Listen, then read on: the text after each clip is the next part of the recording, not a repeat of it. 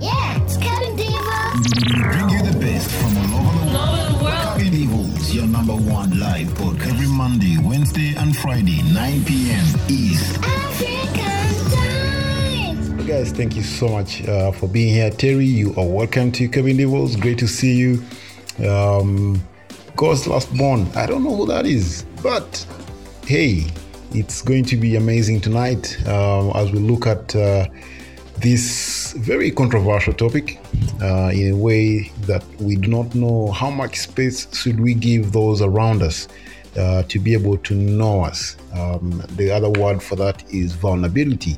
And of course, the opposite of that is mind your own business. And the question that we are asking tonight is Is there such a thing as mind your own spiritual business? Is there such a thing as mind your own spiritual business? The song you are listening to is called Gospel Song, and uh, today we're going to be asking two major questions uh, that we're going to take away with us as uh, as we go to bed tonight. Who is your Nathan, and who is your David? Who is your Nathan, and who is your David? And of course, we are picking that from all the way from Second Samuel, uh, chapter eleven. Now, when you think about the topic for tonight, uh, many have, in one way or another, uh, looked at relationships as projects, as uh, assignments, if I can put it that way. And I'm not suggesting anyway that we become projects of one another. We just need each other to grow. We need to grow together. The problem is that we are now in a world where accountability is becoming harder and harder. And uh, we're going to get to that later on in the show. Like it or not, we are locked away from community. We are more locked away right now than before. Um, and I know there's people who are all out who love to meet, but again, you cannot meet by yourself. You may be all out and wanting to meet, but if your friends don't want to meet, you still end up alone.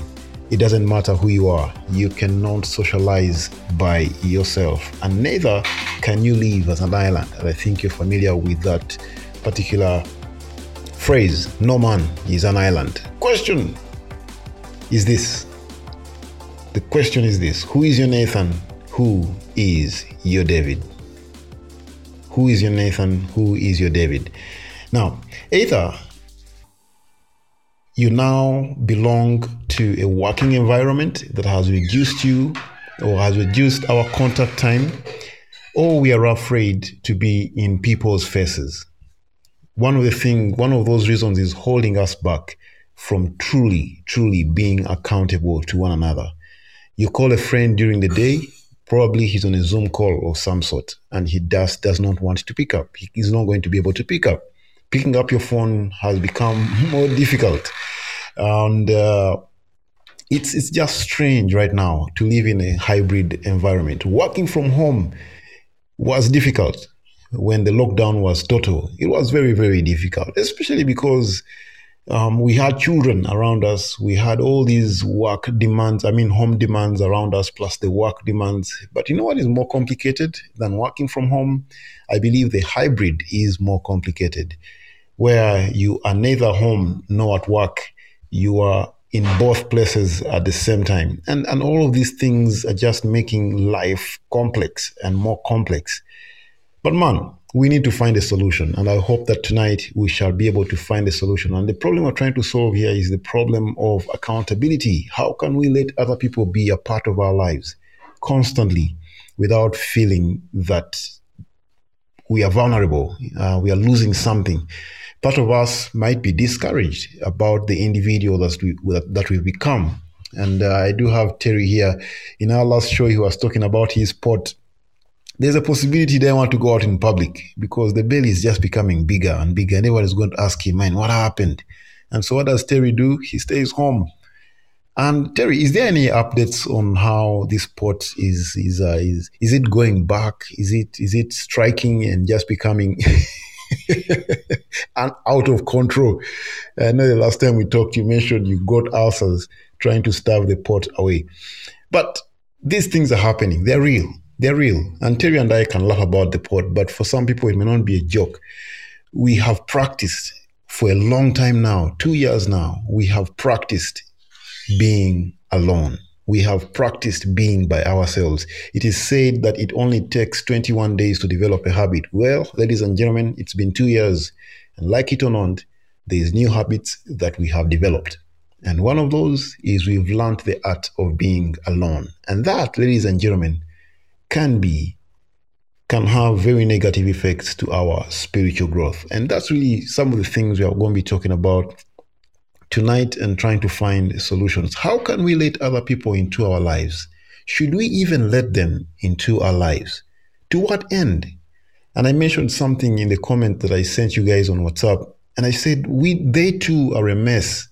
And the imagination that I had when I was thinking about this is what if Nathan also found himself vulnerable in the sense that the very sin he's rebuking David about, he's fallen to it. How should David have reacted if Nathan found himself in the same place that David was? Think about David watching Nathan, who confronted him probably a few months ago, fall into the same sin. Does that give David the permission to go ahead and live in his sin? And I think that is where I may advise someone at that point to mind their own spiritual business. That David's life cannot be defined by Nathan's life. But again, it can be rude to tell someone to mind their own spiritual business. That's going to be our topic for tonight. I hope that you're excited about it.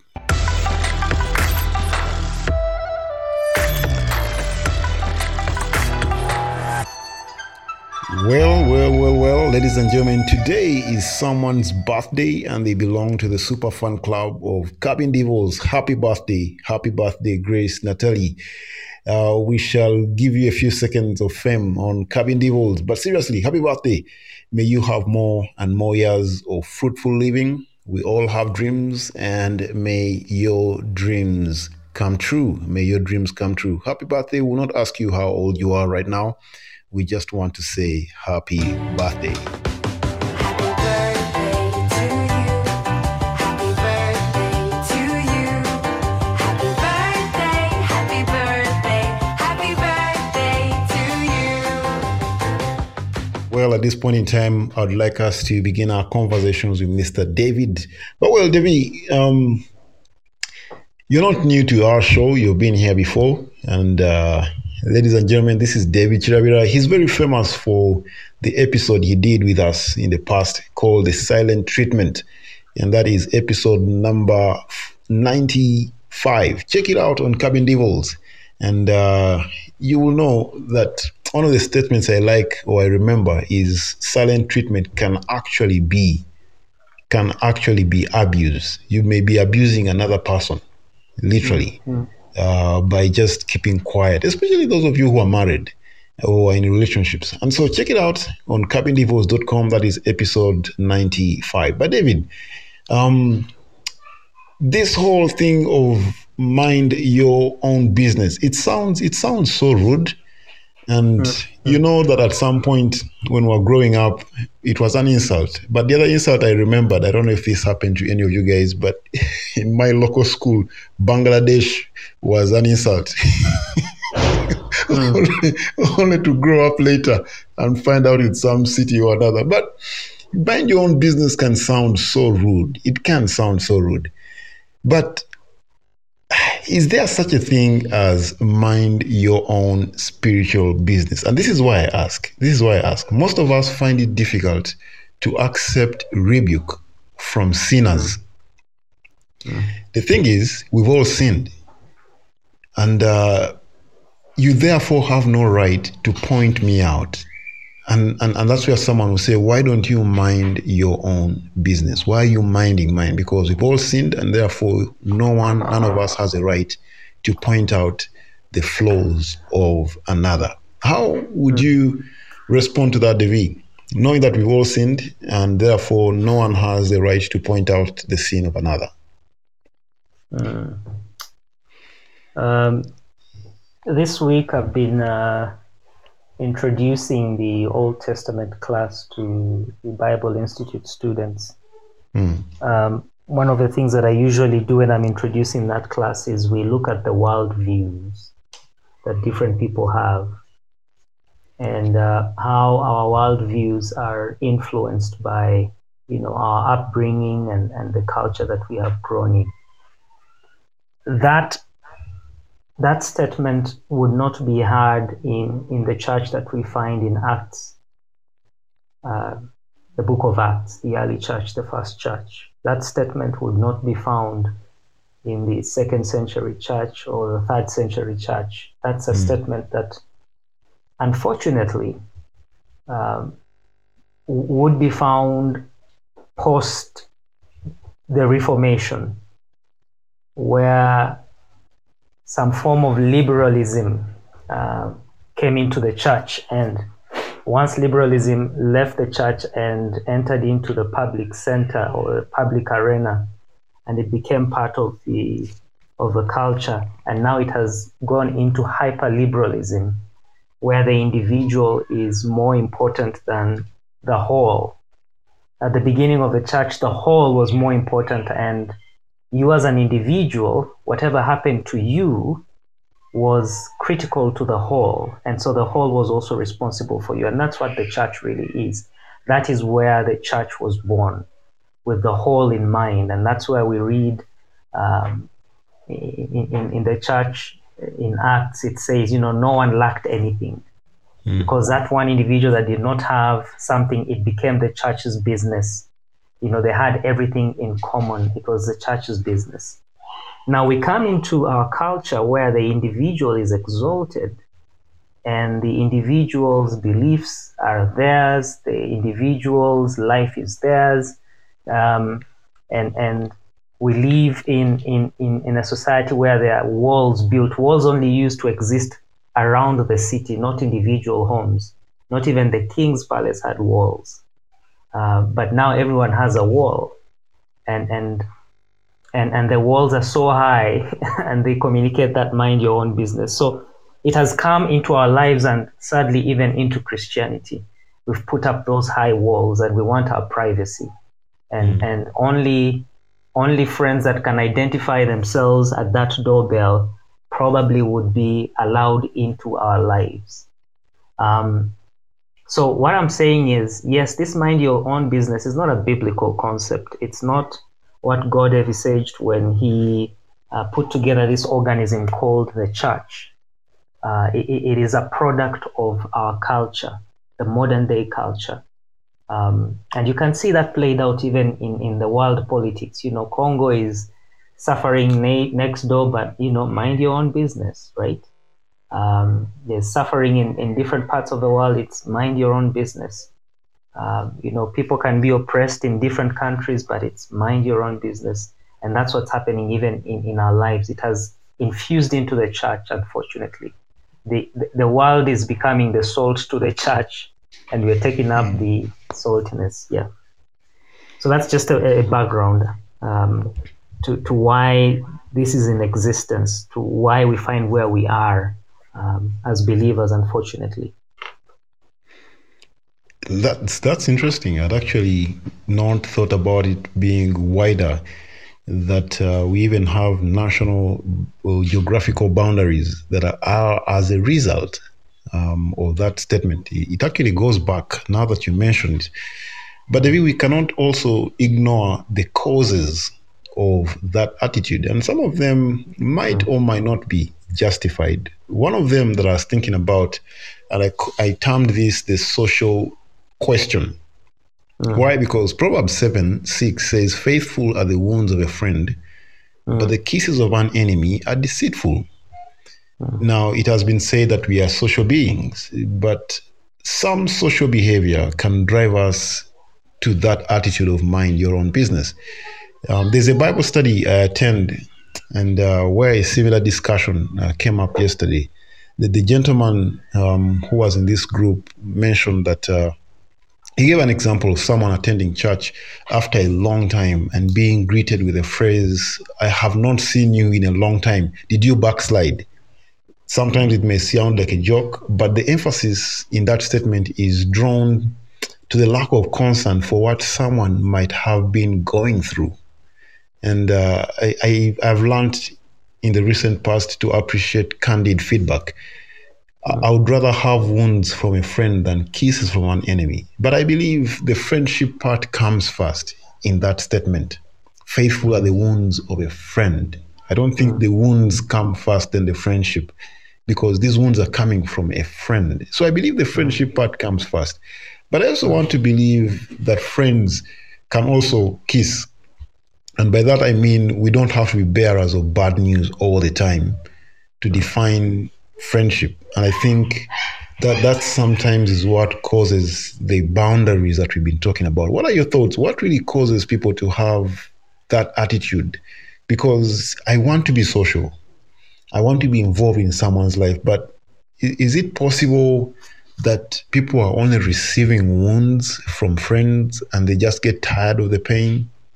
I don't know. It's we need to find a solution to this. But what are some of your thoughts um, on the causes of that attitude, TV? Uh, you mean the attitude of uh, trying Mind to your business. avoid the, Yeah, the mind your business? I, I- I mean, it's it's a one. I I, I I really don't want to play the uh, the culture card, but unfortunately, that's that's what it is. Yesterday, I was somewhere and uh, I saw these girls, you know, putting up their best, you know, appearance and taking, you know, like almost 20 selfies of the same pose. And, and I know at, at the end of that, they were going to choose the maybe the best two of the 20 to present to the world. We, we live in a world where appearances really matter. You know, Sprite says "I- I- image is nothing, thirst is everything. No, no, no, no, no. no. That, that's not true. In our world, in the present world, in the present culture, image is everything. So now I present an image of a David who has everything, okay, has everything in place. And you're telling me to bring a David to be in my life that is going to see the ugly side of me, that is going to see the ugly shots of my selfies. That's not going to happen. At whatever cost, I'm going to delete any such friends and continue presenting a front because image is everything. We've, we've been brought up to, to, to believe, you know, the, the biggest the biggest asset that someone can have is the number of you know likes, the number of followers, and we do everything to maintain that, even in real life, away from the social media. And any hint, we tend to shun that. So one, I, I think the cause of that is the culture that we have grown in that drives us to be liked that drives us at whatever cost to be liked. I was I was being told uh, just yesterday. I was talking to a friend about a girl who committed suicide um, about three days ago out of social media. I mean, she just she just couldn't you know fit in with the images that were being portrayed. Then she was a very chubby young girl, and, and the parents found her you know dead in her bedroom. Why? The image is everything.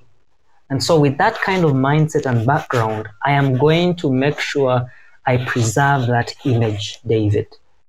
I am going to make sure I will come to church and you will think Amanda and I have everything together. And any hint of us being referred to somebody, you know, for marriage counseling, for maybe the neighbors that hear me, you know, beating up Amanda and you to video because you're my neighbor, you tell, ah, you know, you need to talk to the elder about this. I am going to stay away.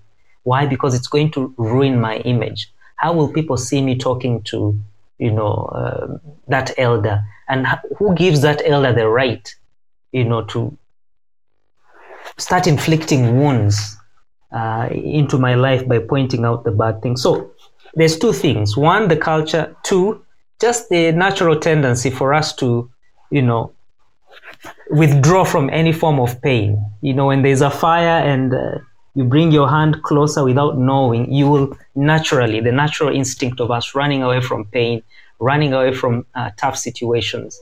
And then, um uh, you know, yeah, I, I think for me, it's those two reasons. Those two reasons. We just don't like being told we are bad, uh, and that causes pain.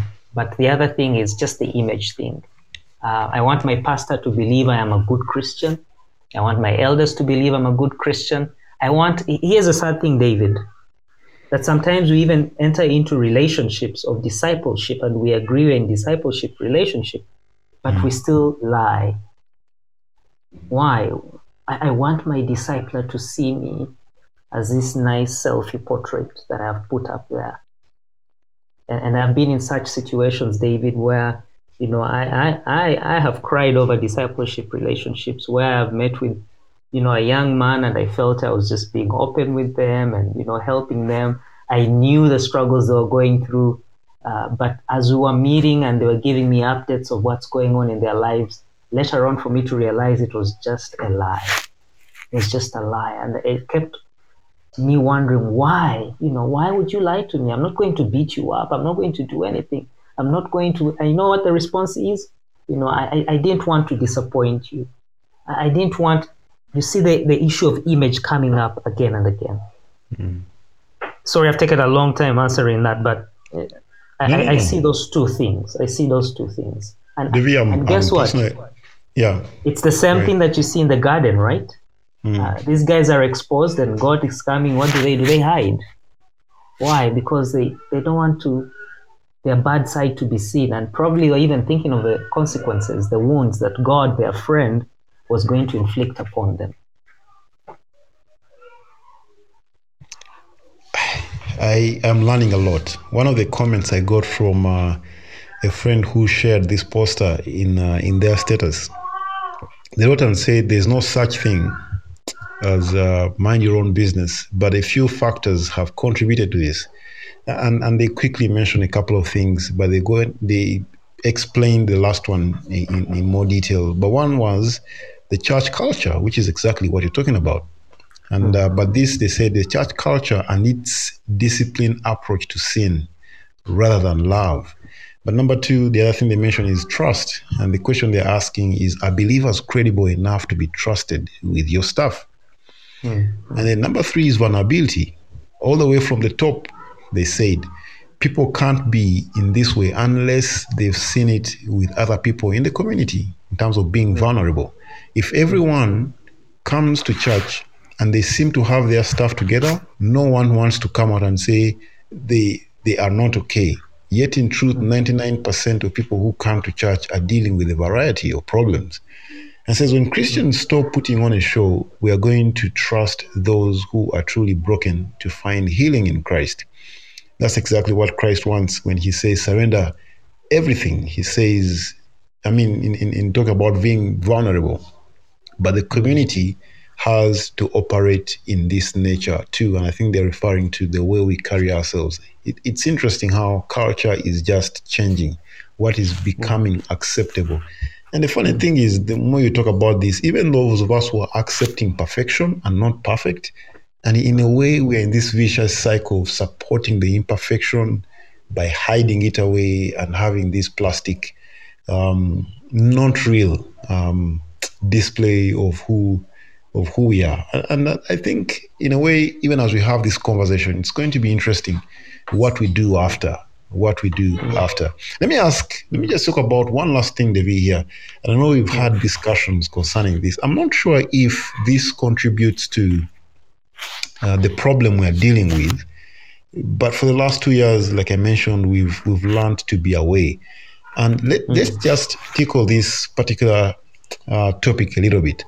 Why? Because I'm not fully prepared to answer the question, partly because I'm also still searching for answers. But people don't want to come back to church. By that, I don't mean no one is back at church, but I mean people you'd expect to be back at church. And by that, I mean physical attendance. They don't want to come back, yet they go to other social meetings. Uh, is this possible that we are missing something? Let me quote something here from desiringgod.org to emphasize the fact that um, we really need to consider meeting friends and gather. He said, don't give up the habit of meeting together. I think I saw someone that's this evening mentioning that uh, I think it was MacArthur who declared uh, Zoom is not church.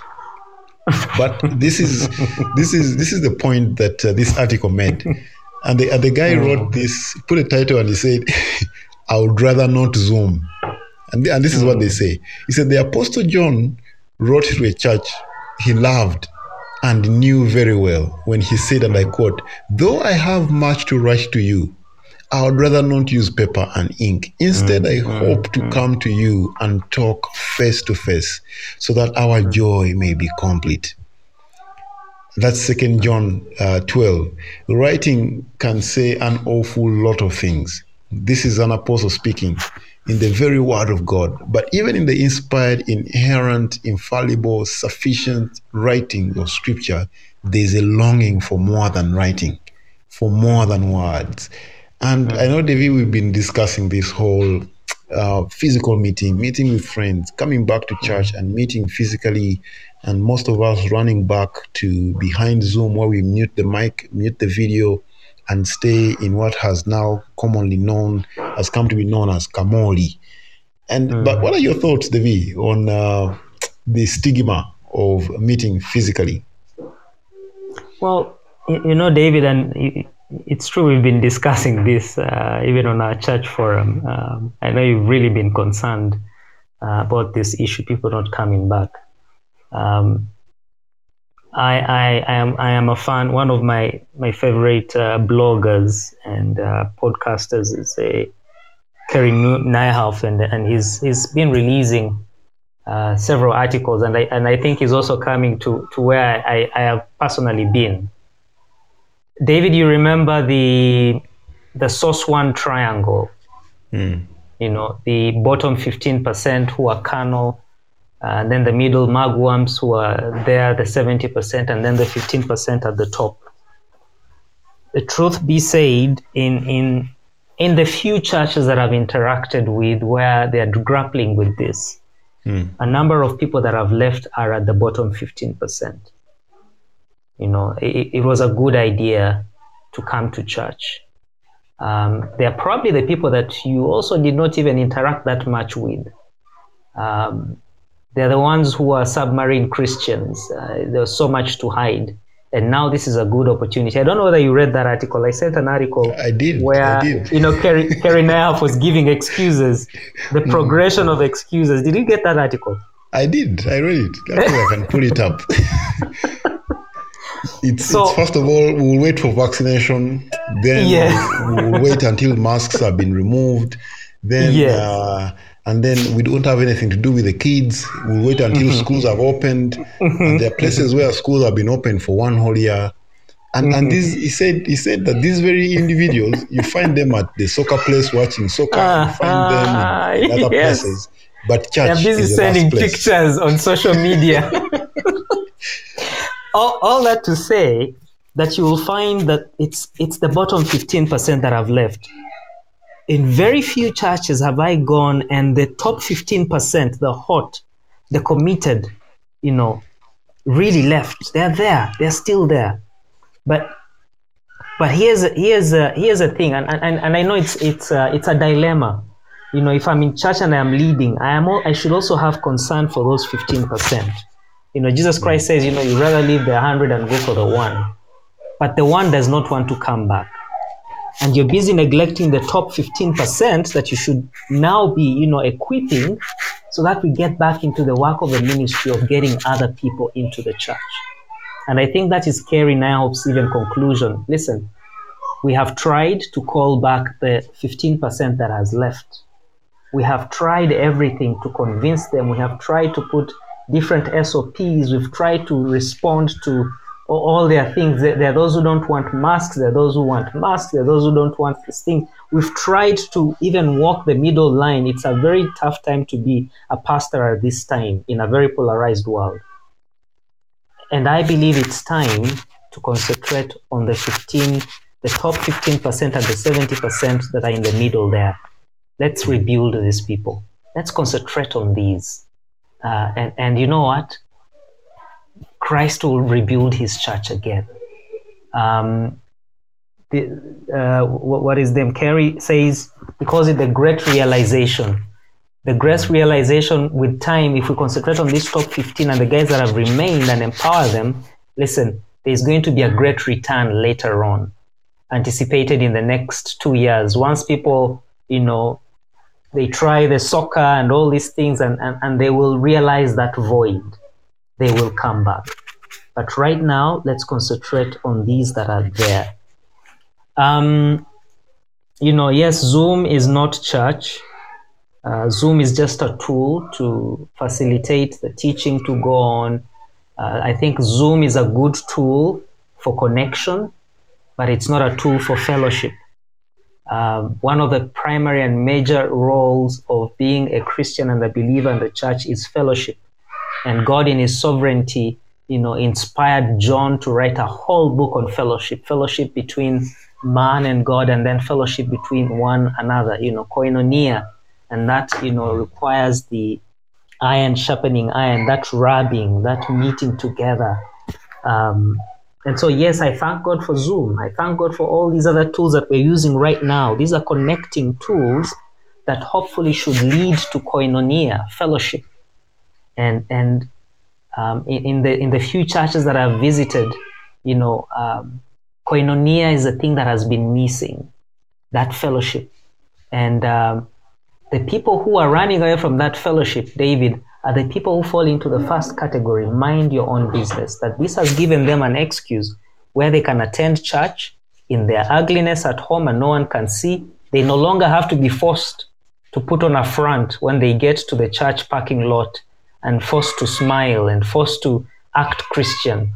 They can be themselves, turn off the camera, listen to parts that they want, make comments in the middle of the you know the service as you're preaching, and you know life goes on. So this is a good opportunity um, to avoid koinonia that is going to expose the ugly side of us. And there, there's a number that I enjoy in that. Wow, we've we've covered quite uh, a couple of angles just thinking about this whole topic. Mind your own business, and we are only finding solutions to this problem. Why? Because it's it's been magnified right now. We've been given justified reasons uh, we should not be in fellowship uh, together. But let me let me use let me use a metaphor here, and say we all have pot bellies. We've all gained weight. Let's show up. Let's show up and compare our pot bellies. And I'm going to meet a friend tomorrow morning uh, for breakfast. I will ask about that pot belly, Terry, and uh, I hope that uh, it's it's it's just it's just a physical appearance. That it's something that uh, does not define you as an individual. And I'm, I'm talking to each one of us who may find that there are things which are not right, and in quotes, things we don't like about ourselves, and we don't want to be vulnerable.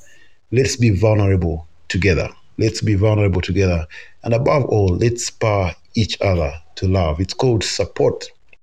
It's called support. Let's not make comments to put the other down, but comments that will encourage, will encourage the other to get up, to get up and be energized to live the best version of themselves. And we cannot find that solution when we are alone. Yes, there are wounds that may come as we rub shoulders because we are all porcupines, but again, we find solutions in those moments. Why? Because He created us to be the body of Christ. One person is the head, the other is the head, leg, maybe someone else is the arm, maybe someone else is the toe.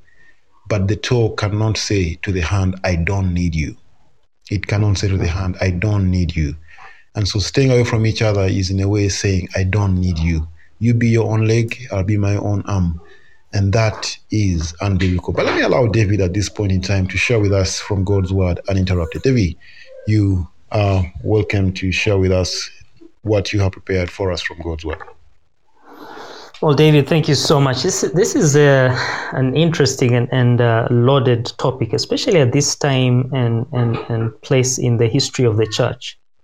And uh, let me say this: I am excited to have witnessed this. Um, being a teacher of church history, um, I, I teach the different, you know, uh, major points that the church has gone through, and it has turned out to define how the church has appeared. You know, the most famous one is the Reformation, uh, of course, the uh, apostles being in the upper room. Those are turning points. You know, Constantine, those were turning points when the church was fused with the state.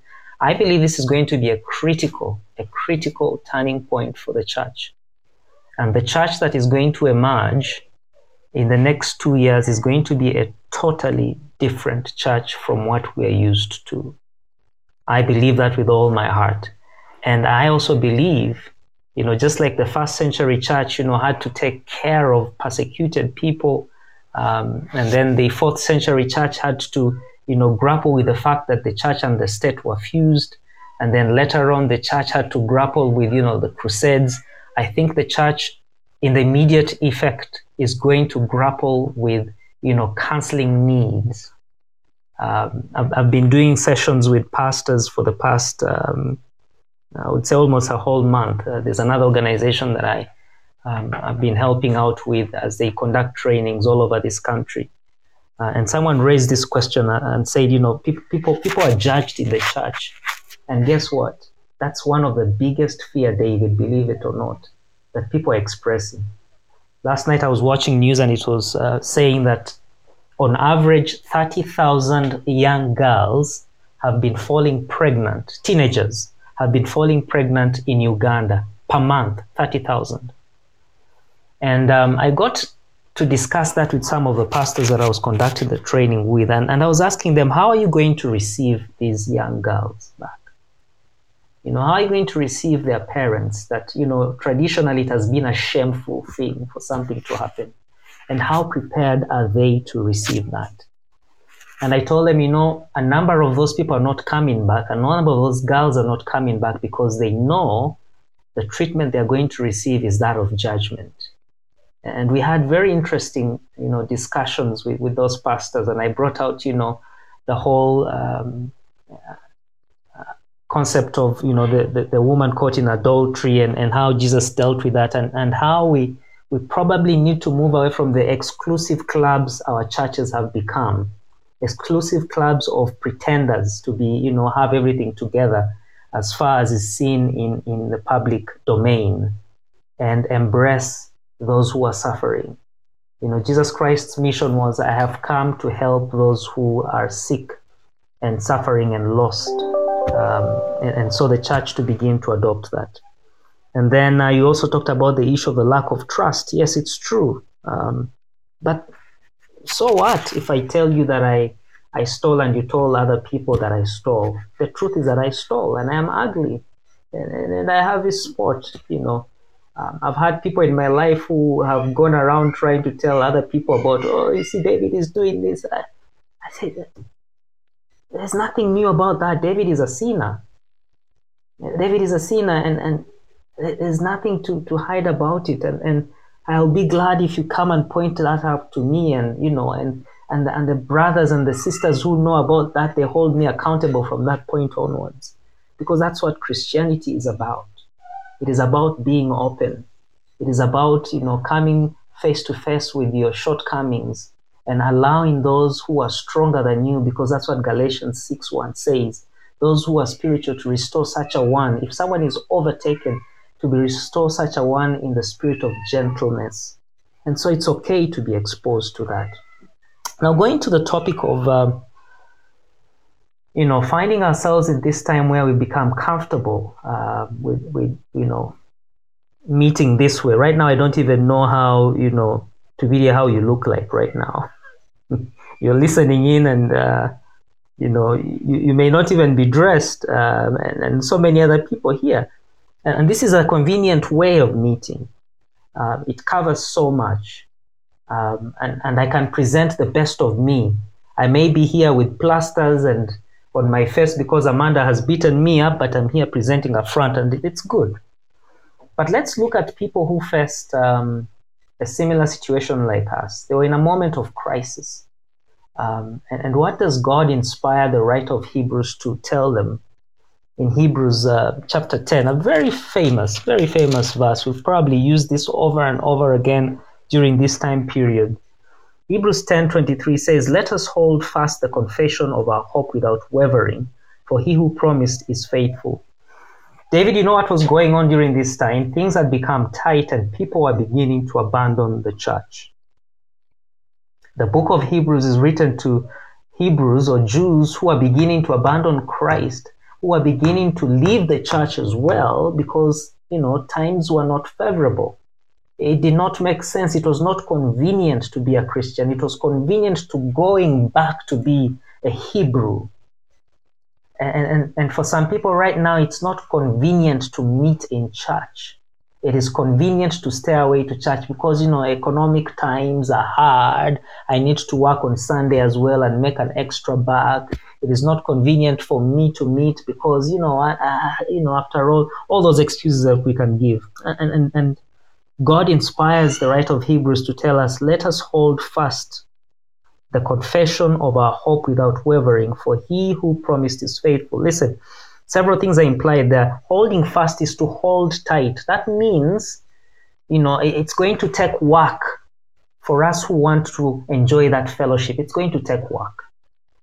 It's not going to happen automatically. There are people who are not used to it. We, we need to push them towards that direction. We need to, you know, um, bring ourselves to that posi- place where we, we are involved in that, you know, accountability, close relationship, koinonia. We need to work for it. Even when he says without wavering, we need to be reminded there's going to be all sorts of things that are going to, you know, draw us astray, that are going to call for orientation. And that's why he's saying, you know, continue holding to this fast, but without wavering. Stay focused staying focused to koinonia, staying focused to discipleship, staying focused to the meeting, you know, one on one, that, you know, face to face. There are so many things. I can I can decide to wake up on Sunday and and I have a choice of Charles Stanley, all these, you know, all these great speakers, or I go down to a little Kitende church there. And I say, you know what? After all, Charles Stanley is even a much better speaker than David Chirabira. Right? I am wavering. Yes, he's a good speaker. That's a good connection, but it's not koinonia. That's not what God intended. And and and and he goes on to say, and let us consider how to stimulate one another to love and good deeds. Let's consider how you're going to stimulate David, how you're going to stimulate another believer that you, you fellowship with in the same church, okay, towards love and good deeds.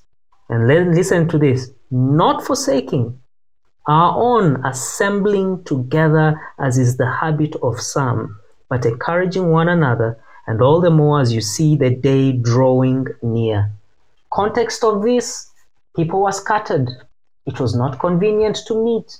It was not the you know the most uh, safe thing to meet. But he's saying, listen, even the more should we aspire to have that fellowship, that assembling together, that you know iron sharpens iron, and the assembling together of believers. You know, it could even be in the small groups that are meeting when church is closed down and we cannot meet in the large congregation, uh, and we assemble in the small groups and having that accountability uh, where Galatians 6 1 can happen, where Ephesians chapter 4 can happen, and David contributes and brings his gift for the building of the saints so that we stop being tossed to and fro and being brought to maturity.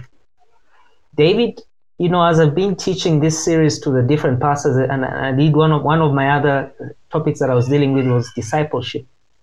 And, and- we came to realize as we were discussing with these pastors is the reason why there's so much immaturity in the church, why there's there's a large number of the 15% at the bottom and the 70% is the lack of that, you know, accountability. We have so many people who come in within the church precincts to be entertained or to gain what they want from church, but not to gain what God wants of them. And to gain what God wants of them, they would have to expose themselves to an accountability structure, to a small group setting, probably where someone will get to know who they are. But it's become convenient, and, and a number of us are running away. But what is the writer of Hebrews saying? Listen, all the more, all the more, let us not forsake our own assembling together. Now, assembling is coming together. I, I don't want to go into the Greek and all that. I think this is very clear English. Okay? It's not saying, you know, um, you, it's okay. Uh, it- and he's not talking about do, do not forsake the listening to God's word. You notice that he would have said, you know, hold fast to, to the teachings of God's word. He's not saying do not forsake you know, our, our own singing, our own connections. No, he's saying assembling. It is physical. The writer of Hebrews was calling for a physical, face to face meeting in the midst of danger, in the midst of persecution, in the midst of death, in the midst of the fact that this was a dangerous thing to do. But encouraging one another. You know, what happens when we meet together? There's encouraging of one another through these difficult times. There's encouraging of one another when I feel, you know, discouraged because of different reasons, and all the more as you see the draw the day drawing near. So, and like I said, this probably is just an introduction, and, and I had a plethora of notes here that I wanted to share this topic and going even further into discipleship. You know what discipleship should look like and how accountability that one-on-one and i wanted to share my own life story but i'm seeing time going.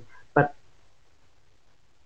just just reminding us you know i praise god for the fact that we live in, in a time period where we have all these tools all these technologies that can can enable us to listen to God's word and encouragement such as this. But like David gave the illustration, Paul said, Listen, it's good I'm writing to you, but this does not measure up to my coming and seeing you face to face. I long to see you face to face. Um, because there's something, you know, I, I love to, to teach and speak, but my favorite speaking and teaching mode is not through this mode because I'm not seeing some of your faces when you're yawning, and so I cannot react to that teaching to you know the way I'm delivering. There's something about that face to face. There's something about us looking forward to the ultimate fellowship when we see Jesus Christ face to face.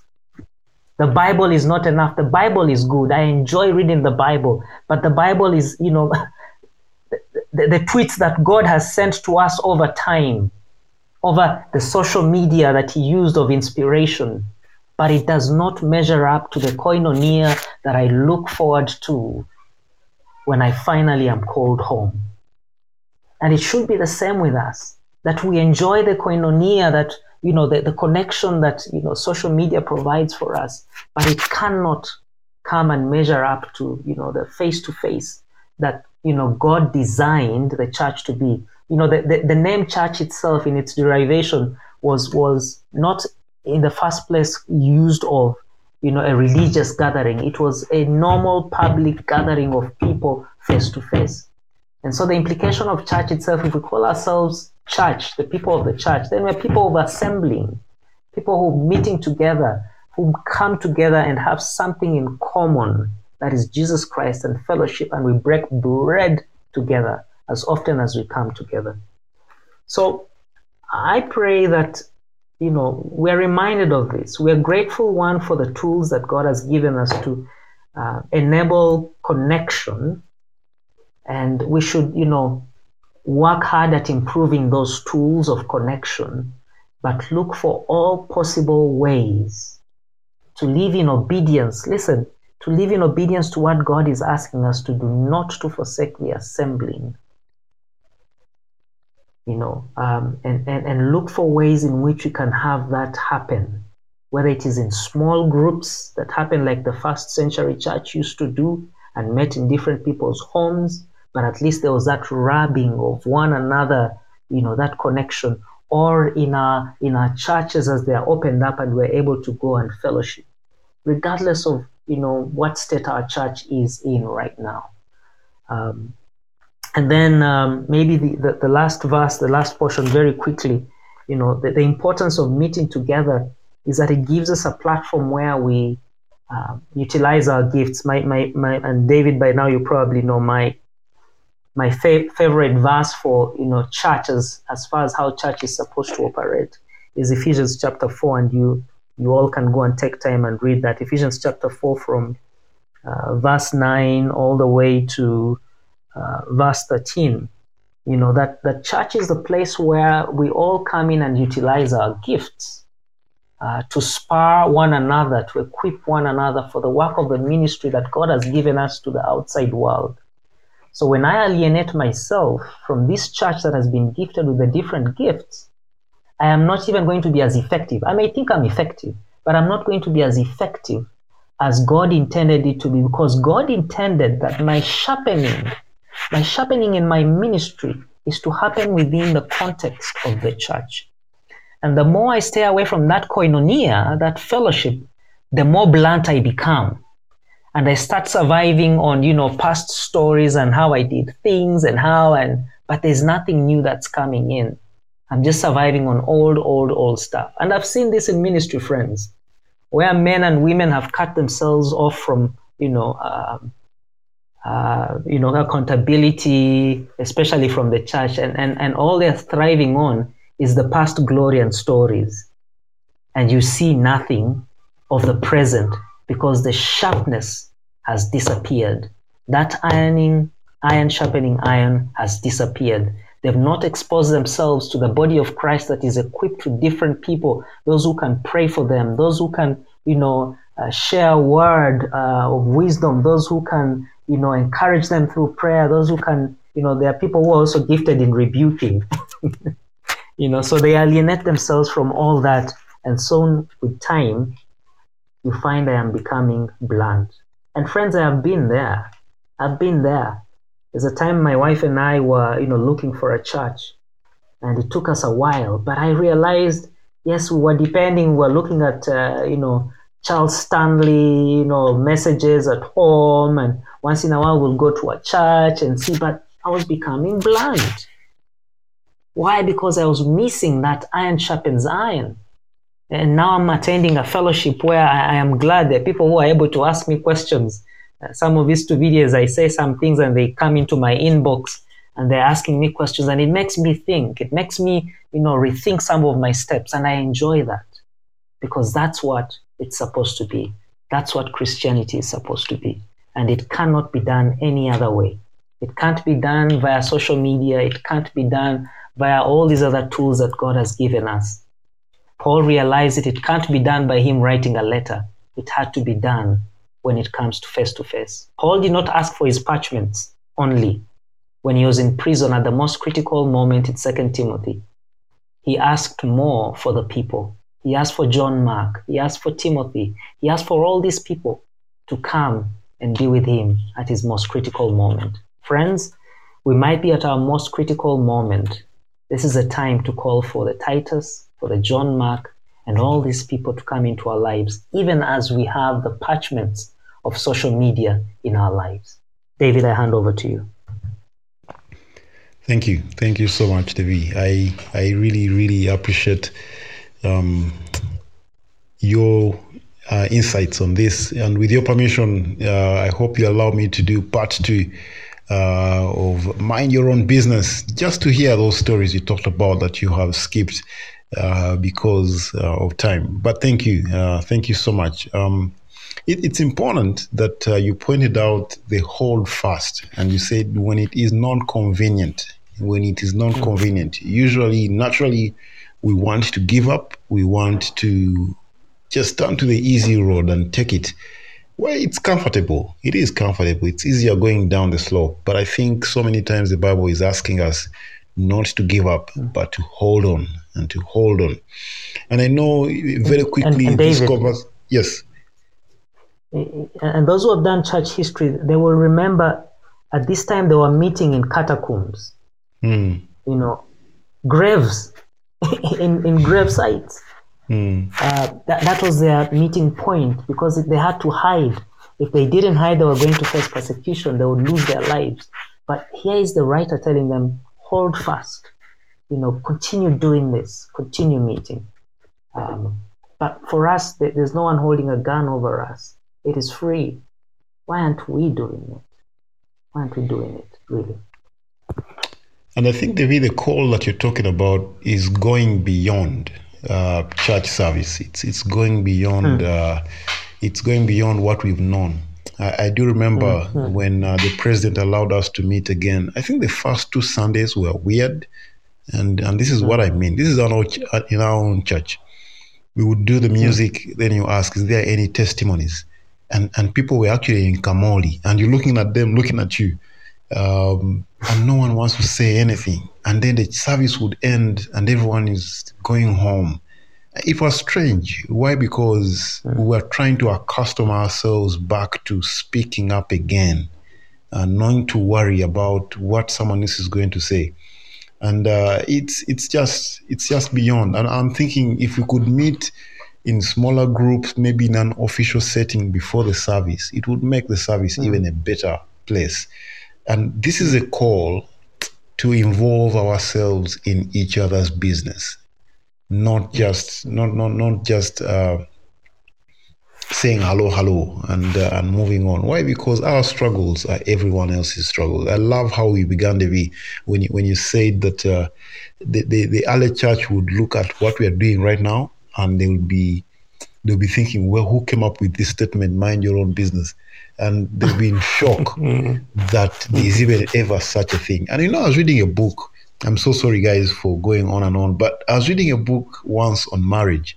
And it's actually almost the same thing that, that culture has changed. It has moved away from marriage being communal in the sense that the mm-hmm. community, the family chose who you're getting married to they decided mm-hmm. either for the purposes of preserving family wealth or knowing the history of other families, but everyone was involved.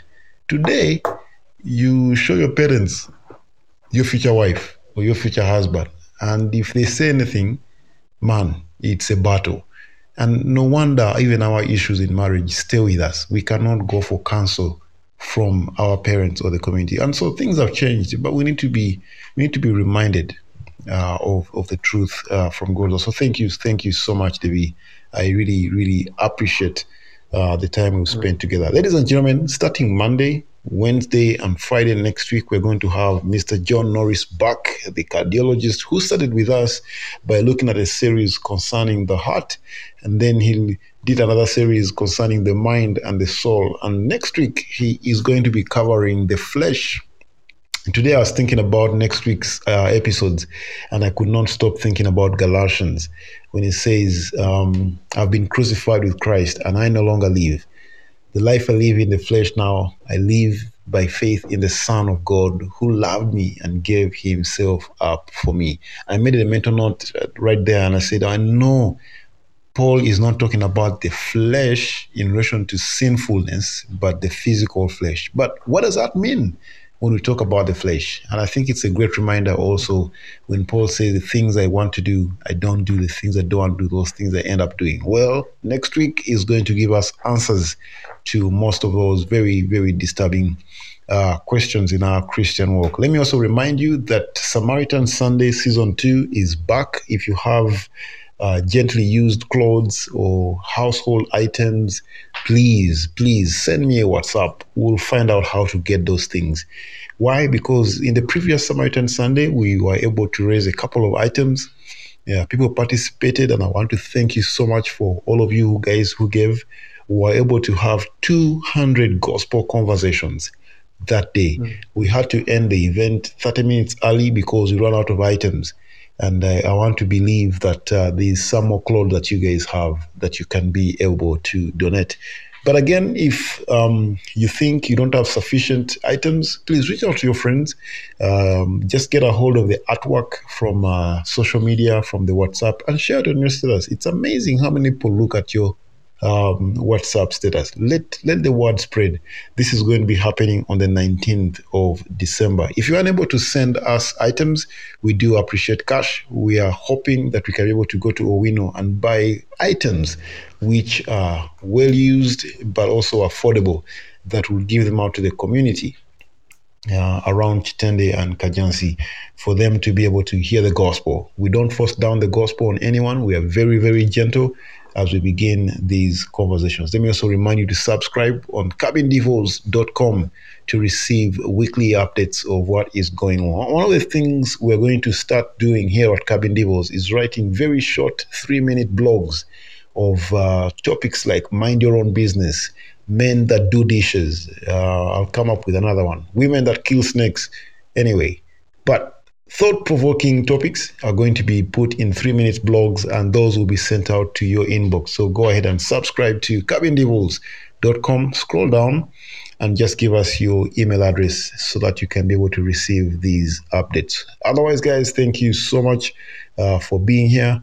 Thank you so much for tuning in. It is seven minutes past 10. I'm going to wish you a good night. Thank you so much, Frank, Joel. Kato Victor is here with us. Uh, Florence is back on Cabin Devils. You've been away uh, for quite a while. Lucy, thank you so much for tuning in. I can see Patu Patu. It's been a long time. Seth, congratulations, by the way, Seth, upon your anniversary. I think it was on Wednesday. Um, I do see Roteje here trying to uh, also connecting with us. Habal, thank you so much. And Dunamis, uh, it was great to have you today. Guys, thank you, thank you, and thank you so much. May God bless you and hope to see you again on Monday next week. Have a good night and uh, we'll see you soon. If you're going to listen to a podcast before you go to bed, Before you go to bed, you can as well grow in your faith. Cabin Devils. Cabin Devils. your number one live podcast. Every Monday, Wednesday, and Friday, 9 p.m. East African Time.